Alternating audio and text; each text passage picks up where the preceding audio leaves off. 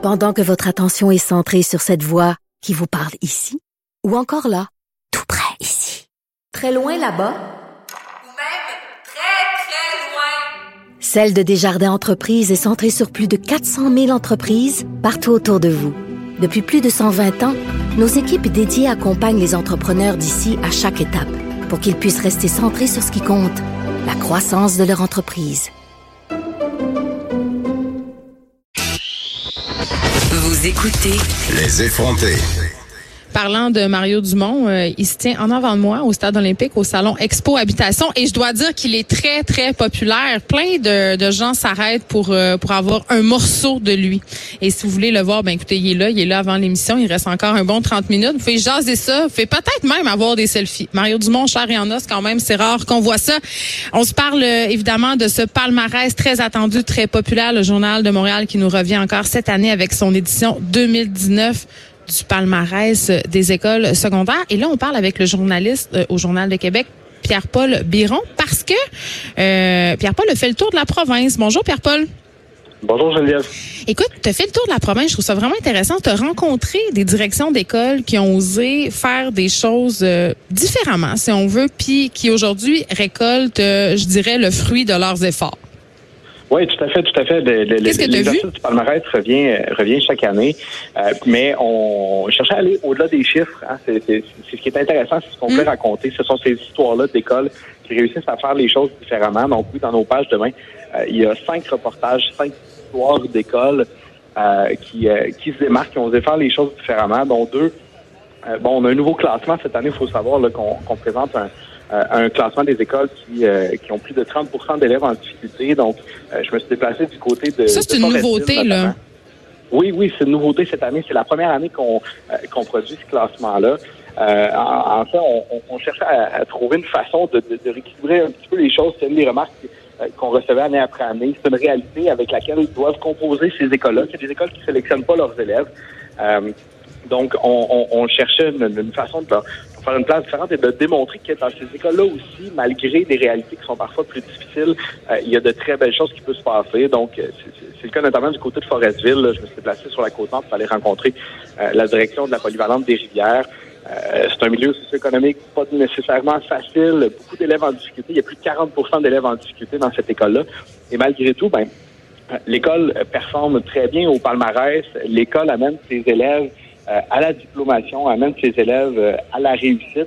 Euh, de leur côté, bon, c'est l'aspect humain de la chose qui fait toute la différence. La directrice me racontait, euh, bon, euh, sais, des élèves chez le dentiste, on en amène euh, des, des- des lunettes pour des étudiants que les parents avaient peut-être moins les moyens. Euh, Ouais. on en a payé. Donc, euh, il y a des choses, de très belles choses qui se passent dans ces écoles-là et c'est, euh, ce sont ces histoires-là qu'on qu'on voulait raconter avec les reportages qui accompagneront le palmarès demain. Là, Pierre-Paul, est-ce que tu es à côté d'une bouilloire qui siffle? Je vais te demander de te déplacer un peu. Le son est vraiment mauvais. Va près d'une fenêtre, voir la lumière du dehors, voir si ça sonne mieux. Je veux te demander, euh, est-ce qu'il y a des écoles qui étaient dans le fond de la cave qui ont réussi à faire, euh, somme toute, une belle remontée? Parce que je sais que pour ces, pour certaines écoles, le palmarès, quand même un certain reality check, là. Oui, tout à fait, tout à fait. Puis c'est- évidemment, bon, ça peut être, comme tu dis, un réalité check pour certaines écoles. Ouais. Euh, il y a certaines écoles qui, qui effectivement, parfois moins bien, mais c'est ce qu'on voulait raconter. Il y a 44 écoles cette année euh, qui euh, qu'on pourrait qualifier qui sont grandement améliorées. Euh, c'est un excellent score, encore une fois. Et il y a certaines de ces écoles-là euh, qui, euh, qui ont quitté la cave, on pourrait le dire, euh, on pourrait le dire de cette façon-là, de cette façon-là, là. Euh, des écoles qui, euh, qui est en difficulté. Bon, j'ai notamment rencontré la direction d'une école à Sainte-Julienne sur la Ouais. région de Montréal. Euh, cette école-là, bon, avait des problèmes de violence, problématiques de consommation de drogue. Les profs me racontaient avoir euh, euh, tu sais, crainte, crainte de se promener dans les corridors. Et puis, euh, l'arrivée d'une nouvelle direction, on a rebrassé la soupe, on a revu le projet pédagogique de l'école. Et puis, ben ça, ça a eu un impact direct sur les résultats, euh, sur les résultats des élèves. Et encore là, ben, c'est une école qui, oui, euh, il y a quelques années, trouvait difficile la publication du palmarès, mais ont décidé de l'utiliser euh, euh, comme un outil de motivation.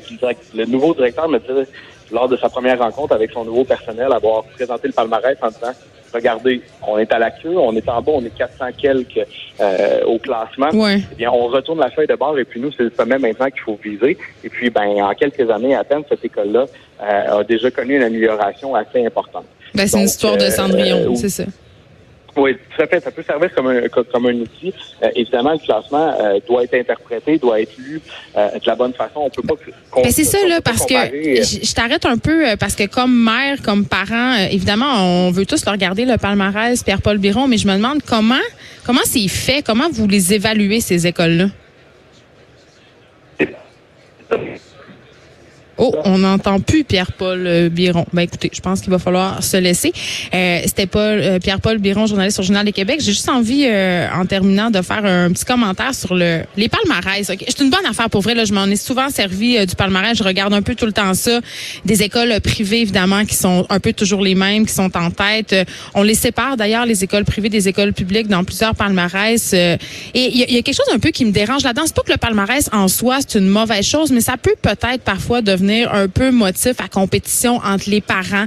Euh, on le sait, c'est en cinquième année là que ça se passe. Euh, le choix entre guillemets des écoles secondaires, on commence à en discuter parce que les examens euh, d'admission sont en sixième année et je remarquais beaucoup à l'école de mes enfants une certaine compétition entre parents, mais aussi entre les enfants. Tu à quelle école tu vas écoter, combien dans le palmarès des enfants qui vivent de l'intimidation parce que leur école est pas bien située dans le palmarès? Donc, je pense que comme parents, oui, c'est un super bon outil. Là, on peut s'en servir c'est le fun, ça peut nous donner une bonne idée, non seulement de la performance des écoles, mais aussi en même temps euh, des, écoles à vocation particulière, parce que c'est pas parce qu'une école est bonne pour un enfant qu'elle est bonne comme pour un autre enfant. Il y a des écoles qui sont plus spécialisées dans les sports, d'autres vers les sciences, d'autres vers les arts, donc ça peut nous aider à mieux se situer en autant que ça vire pas en compétition. Et ce qu'on apprenait euh, dans le journal de Montréal, en fait, euh, on se parle aussi de l'écart entre les garçons et les filles. Malheureusement, puis c'est vraiment déplorable. La situation ben n'évolue pas.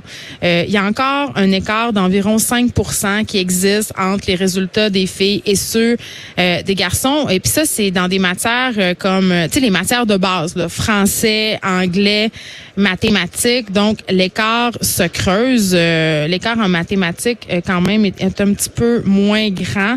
mais quand même, et cet écart-là, je le souligne, là, il est partout même euh, dans les écoles euh, privées. Donc, c'est pas une question de public euh, ni de privé. Donc, vous pourrez regarder ça, c'est jusqu'à dimanche dans le journal de Montréal, le journal de Québec, le fameux palmarès de nos écoles québécoises. On s'arrête un instant.